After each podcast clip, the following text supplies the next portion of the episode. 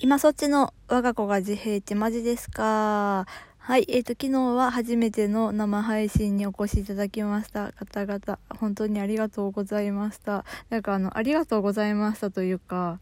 私が楽しかったです。めっちゃくちゃ楽しかったです。あんなに盛り上がるとはもう全然、なんかもうほんと、ポツポツポツってきてしょぼーんで終わるのかなってちょっと思ったんですけど、いやあんなにコメントも長くはな流れていや気づいたら1時間半でしたよね。いやまた近いうちにやりたいなと思います。であの入れなかったという方も結構いらっしゃいまして、えっと、まずアプリを落としていただかないとダメみたいででアプリを落としていただいてでそこからあの、まあ、アイコンと名前これはもうつけなくても全然大丈夫なんですけれどもはい。でやっていただいてでもしあのアプリもあるのに入れなかった入れなかったという方はアップデートアップデートをすると生配信っていう機能機能が追加されているのでそちらからお願いします。多分この連休中にもう一回やるか来週末あたりかなと思っております。お願いします。えっと今日なんですけれども、えっと、だいぶ前にお話ししました、えっと、療育の面接でヘロヘロにっていう回の続きをお話ししていきたいと思います。えっ、と担任の件がある前なので結構前ですね。うん、あのまあ、その療育の面接のそのお部屋自体に入れなかったという話なんですけれども。で、えっと、そこから多分ま1ヶ月半後くらいに、えっと、実際に療育初めての外来の日っていうのが始まりまして。でその頃もまだちょっと手をつないで歩くっていうことすらできなかったので、えー、ベビーカーでした。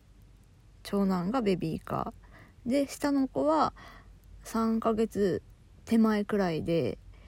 で、まあ、抱っこひもをしたまま連れて行ったんですけれどもあのうちミルクだったので、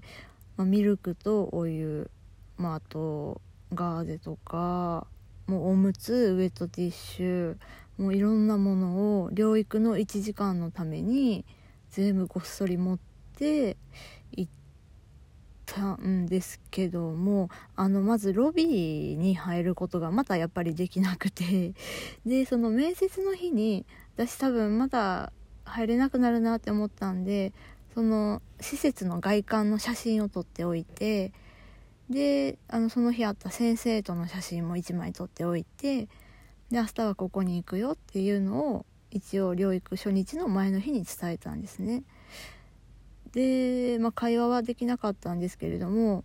まあ、一応伝えて行ってでなんとかまあ建物自体には、まあ、その日面接の日ほど拒否はしなかったんですが、まあ、入るのにはすごくやっぱり苦労しました、まあ、ただベビーカーなので、まあ、そのまま突っ切るしかなかったという感じなんですがで、えーとがえー、とその療育の流れとしてはロビーで一旦全員集まります。確か10人くらいいたと思いますお子さんが。でそこでまあその日することの流れを少し聞いて全員で2階に上がるっていう感じなんですがうちの子がえっとこう後ろに人がいるっていうのがすごく苦手な子ででなので一番後ろじゃないとダメだったんですねでなおかつあの靴を脱ぐっていうことがすごく抵抗のある子だったので、まあ、お家以外で、うん、外では靴を脱げない子だったので、うんまあ、その療育の部屋に入るっ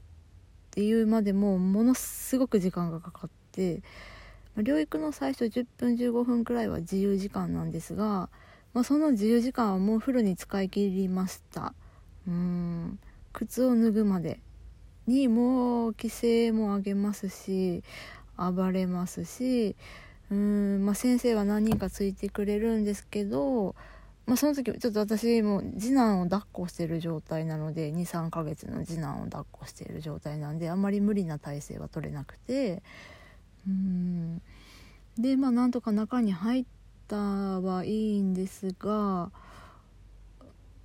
まあなんかまずパッと見て思ったのが他の子たちに障害があるように全く見えなかったのがちょっと衝撃でっていうのはあのま普通におもちゃで遊んでいたり結構キャッキャキャッキャ笑ったりしていてあーっていう感じでちょっともうその段階で最初沈んだんですね。うんで規制を上げてる子がちょっとうちの子以外にはいなくてでそれがうんあのすごくショックでした。うん。であの、まあ、その外来のグループの10人はみんな同じ年齢です。でうんまあなんかちょっと長男だけだけっていうかまあみんなもしかしたらお母さんたちは思ってたかもしれないですがうちの子が一番荒れてるなっていうふうにうん感じました。で結局1時間初日はもうほぼずっと泣きっぱなし規制上げっぱなしで終わりましてうんもう内容ほぼ覚えてないです。なだめるのに必死でした。でその帰りなんですけどもあのまあバスバス停がすぐそばにあってで同じバスに乗るママさんが2組いてでちょっとお話ししたんですね。うんでその時にあの私こう一人でこうググったりしてずっと抱え込んでいたものを初めて旦那と病院の先生以外に話せた瞬間で、まあ、例えばなんですけども、まあ、クレクレーン現象とか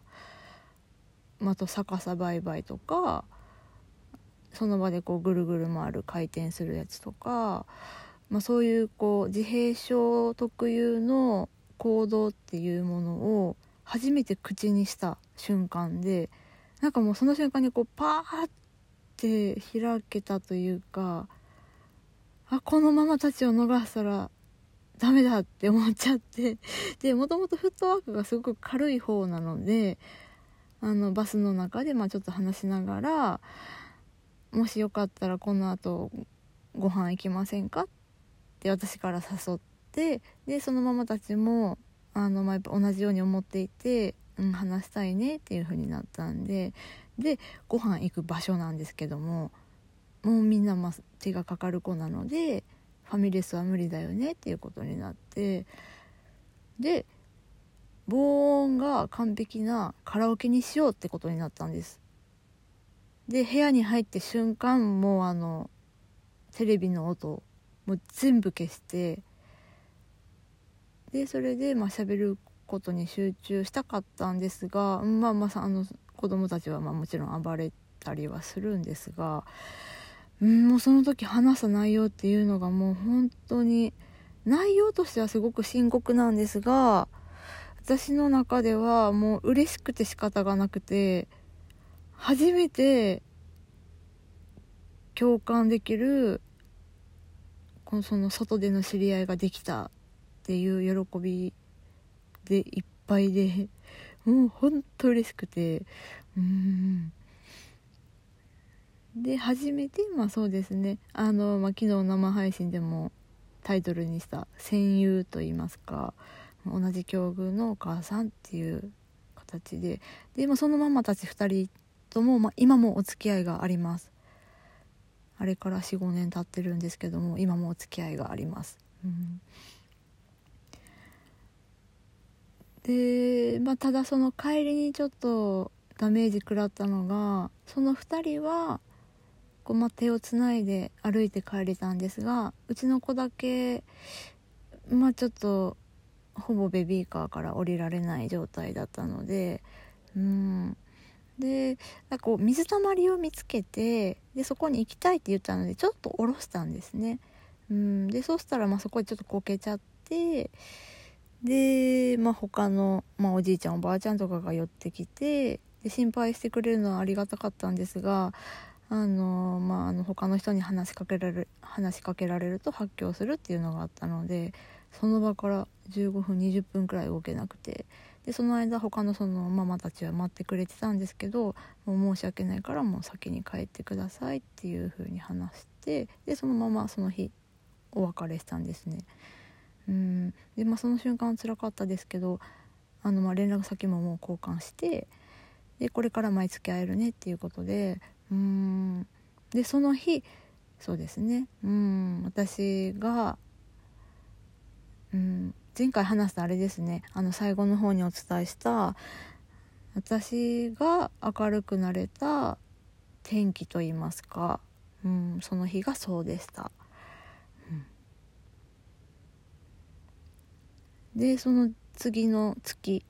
月に1回しかないので寂しかったですけれども療育の日がま楽しみになっていって、まあ、長男は相変わらず大変でしたけどうーん、まあ、同じ境遇のママがいるっていうだけですごく心強くなりました。うん。いやもう本当に共感できる仲間がいないと本当にやっていけなかったと思います。うん。はい。でまあ初日はこんな感じでした。でこれからは多分、まあ、数ヶ月単位でお話をしていくかなって思うんですけれども。はい。うん。またよかったらお聞きいただければと思います。はい。はい。ではまたよろしくお願いします。今そっちの我が子が自閉ってマジですか？でした。さようなら。